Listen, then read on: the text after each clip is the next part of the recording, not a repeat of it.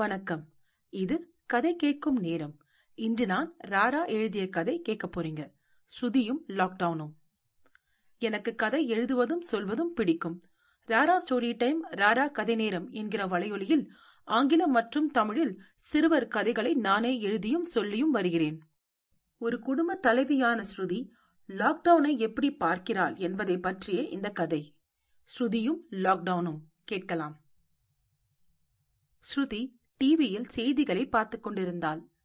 Italy America போன்ற நாடுகளின் மரண எண்ணிக்கை பார்த்து மனம் பதைப்பதைத்தது முதலில் எங்கோ ஊஹான் நகரம் என்று ஆரம்பித்து இப்போது இங்கே ஊரடங்கு. வெளியே செல்லவே பயமாக இருந்தது. நாட்டு மக்களுக்கு பயம் இருந்தாலும் வெளியே போனால் ஒரு மீட்டர் இடைவெளி விட்டு நிற்க வேண்டும் என்பதை யாரும் மதிப்பதாக தெரியவில்லை. எந்த சேனல் மாற்றினாலும் லாக்டவுன் கரோனா லாக்டவுன் கரோனா தான். ஸ்ருதி டிவியை அணைத்துவிட்டு விமல் கைபேசிக்கு போன் செய்தாள். விமல் போனை எடுக்கவில்லை. ஊரடங்குக்கு முன்னால் சில மளிகைப் பொருட்களை வாங்கி வைத்து விட்டாள் ஸ்ருதி. ஆனாலும் காய்கறிகள் எல்லாம் தீர்ந்துவிட்ட நிலையில் ஆன்லைன் கிராசரி ஸ்லாட்ஸ் கிடைக்காத நிலையில் வேறு வழி இல்லாமல் தன் கணவன் விமலை கடைக்கு அனுப்பினாள். விமல் வெளியில் சென்ற சிறிது நேரத்திற்கெல்லாம் ஸ்ருதி அவனுக்கு போன் செய்தாள். விமல் போனை எடுக்கவில்லை. திரும்பவும் போன் செய்தாள் அப்பவும் அவன் எடுக்கவில்லை. போன் எடுத்து பதில் சொன்னாதான் என்ன என்று சலித்துக் கொண்டாள். அம்மா பசிக்குது என்றான் சரத். இப்பதானடா டிஃபன் சாப்பிட்ட? இன்னும் மணி பதினொன்னு கூட ஆகல. பசிக்குதுன்னு சொல்ற? அப்பா வந்தாதான் சாப்பாடு. ரசம் வைக்க கருவேப்பிலை கொத்தமல்லி கூட வீட்ல இல்ல. அம்மா சாக்லேட் வாங்கி வச்சிருக்கியே. அத சாப்பிட்டுட்டுமா ப்ளீஸ் என்றான் சரத். ஓ இது சாக்லேட் பசி. நெஜ பசி இல்ல. சாக்லேட் கிடையாது. சரி உன்னை நான் மேக்ஸ் போட சொன்னேனே போட்டு பாத்தியா? அம்மா அது அப்புறம் செய்யறம்மா என்று சொல்லிக்கொண்டே அம்மா அருகில் வந்தான் சரத். அடுத்த வருஷம் டென்த் பப்ளிக் எக்ஸாம் கொஞ்சமாவது பயம் இருக்கா உனக்கு? கடிந்து கொண்டாள் ஸ்ருதி. எப்பவுமே படிச்சுக்கிட்டேவா இருக்கணும்? டிவி ரொம்ப நேரம் பார்க்க கூடாது போன் கொஞ்ச நேரம்தான் தரீங்க. நான் தனியா வீட்ல படிச்சுக்கிட்டே தான் இருக்கணுமா? என்றான் ஷரத். ஷரத் ஸ்ருதிக்கும் விமலுக்கும் ஒரே மகன். அவன் கேட்பது ஸ்ருதிக்கு நியாயமாகப்பட்டது.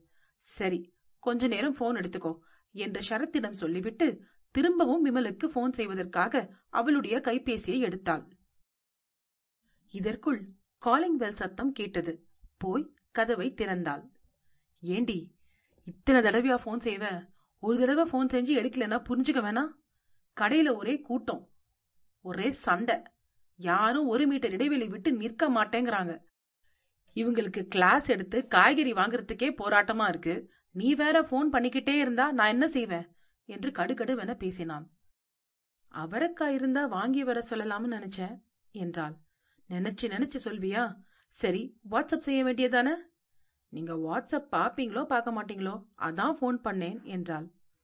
சரி காய்கறிகள் கொஞ்ச நேரம் அப்படியே வெளியே இருக்கட்டும் அப்புறம் எடுத்துக்கலாம் என்று சொல்லி வாசலில் வைத்துவிட்டு போட்டிருந்த மாஸ்கை கழற்றி தூக்கி குப்பையில் போட்டுவிட்டு குளியலறைக்கு சென்றான். சிறிது நேரம் கழித்து ஸ்ருதி காய்கறிகளை எடுத்து சமைத்தாள். மூவரும் ஒன்றாக அமர்ந்து சாப்பிட்டார்கள். சீக்கிரம் சாப்பிட்டு விட்டு எழுந்த ஷரத்தை பார்த்த ஸ்ருதி ஷரத் தட்டை மறக்காம கழுவி வச்சிடு என்றாள். நீயே கழுவுமா என்று சொல்லி தட்டை அப்படியே போட்டான் ஷரத் ஸ்ருதிக்கு கோபமாக வந்தது. ஒழுங்கா தட்டை கழுவி வச்சுட்டு போ. கொஞ்சம் வேலை செஞ்சு பழகுடா. இல்லனா நாளைக்கு உன்னை கல்யாணம் பண்ணிக்கிட்டு வரவ என்ன திட்டுவா என்றாள். அதுவரை அமைதியாக சாப்பிட்டுக் கொண்டிருந்த விமல் திரும்பி ஸ்ருதியை பார்த்து இப்ப நீ யார திட்டுற? அவனைத்தான் என்று அழுத்தமாக சொன்னாள் ஸ்ருதி. விமலுக்கு இதற்கு வாயை மூடிக்கொண்டு இருந்திருக்கலாம் என்று தோன்றியது. ஸ்ருதி பாத்திரங்களை எல்லாம் விலக்கி வைத்துவிட்டு சமையலறையை சுத்தம் செய்து துணிகளை மடித்து வைத்துவிட்டு வந்து சோபாவில் அமர்ந்தாள். உட்கார்ந்து அரை மணி நேரம் போயிருக்கும். காஃபி கிடைக்குமா? என்றான் விமல். இப்போதானே சாப்பிட்டீங்க? என்று கேட்டாள் ஸ்ருதி.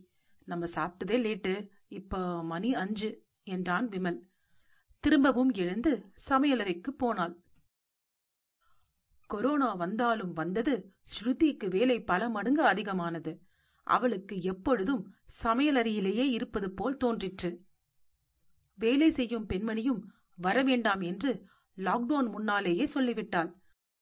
அனைத்து வேலையும் தனியாக செய்தாக வேண்டும். விமல் கொஞ்சம் கொஞ்சம் உதவி செய்வான். ஆனால் அடிக்கடி ஆபீஸ் கால் என்று லேப்டாப்பை தூக்கிக் கொண்டு தனியே அறைக்குள் சென்று விடுவான். ஷரத்திடம் வேலை என்று சொன்னாலே படிக்க வேண்டும் என்று சொல்லி ஓடிவிடுவான். சமைப்பது அவளுக்கு பிடிக்கும். முதல் ஒரு வாரம் விதவிதமாக சமைத்து ஃபேஸ்புக்கில் கூட போட்டு நிறைய லைக்ஸ் வாங்கினாள். அப்புறம் சமையலறைக்கு போகவே வெறுப்பாக இருந்தது. இவள் பிரச்சனை இப்படி என்றால் விமலுக்கும் ஷரத்துக்கும் வெளியில் போகாமல் இருக்க முடியவில்லை. விமல் சாப்பிடும் தூங்கும் நேரத்தை தவிர வீட்டிலேயே இருக்க மாட்டான். அவனுக்கு வீட்டில் இருப்பது கஷ்டமாக இருந்தது. ஷரத்துக்கும் தான். தன் நண்பர்களுடன் வெளியில் செல்லாமல் இருப்பது அவனுக்கும் கஷ்டமாக இருந்தது. முன்பெல்லாம் ஞாயிறு சாயங்காலம் வந்தாலே நாளை ஆபீஸ் போக வேண்டும் என்பதை நினைத்து கவலையும் சற்று வெறுப்பும் வந்துவிடும். இப்போது எல்லா நாளும் ஒரே மாதிரிதான் இருக்கிறது. ஸ்ருதியை பொறுத்தவரை கரோனா நிச்சயம் வாழ்க்கையை புரட்டி போட்டிருக்கிறது. எதிர்பார்க்காததை பார்க்க வைத்திருக்கிறது. நடக்க முடியாதவற்றை நடத்தி காட்டியிருக்கிறது. வீட்டை விட்டு அனாவசியமாக வெளியே போகக்கூடாது. எதிர்பார்க்காதது. விமல் வீட்டில் மட்டுமே இருப்பது நடக்க முடியாதது.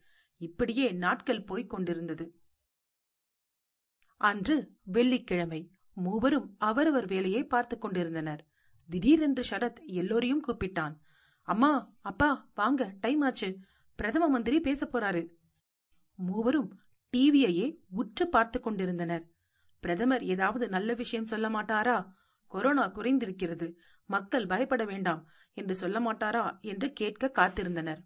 அது மட்டும் இல்லை இதுவரை அவர்கள் மூவரும் காத்திராத ஒரு விஷயத்திற்காகவும் காத்திருந்தார்கள். அது லாக்டவுன் முடிந்து திங்கட்கிழமை பள்ளிக்கு ஆபீஸுக்கு செல்ல வேண்டும் என்பது. ஸ்ருதியும் லாக்டவுனும் கதையை கேட்டதற்கு நன்றி. உங்கள் கருத்துக்களை கீழே பதிவிடுங்கள் மற்றும் உங்கள் நண்பர்களுக்கு கதை கேட்கும் நேரத்தை பகிருங்கள். நீங்கள் எழுத்தாளரா? உங்கள் சிறுகதைகள் கதை கேட்கும் நேரத்தில் இடம்பெற கதை கேட்கும் நேரம் அட் ஜிமெயில் டாட் காம் என்ற மின்னஞ்சலுக்கு தொடர்பு கொள்ளுங்கள். தேர்ந்தெடுக்கப்பட்ட கதைகள் இங்கு இடம்பெறும். இன்னொரு கதையுடன் அல்லது பதிவுடன் மீண்டும் சந்திக்கிறேன். நன்றி ராரா.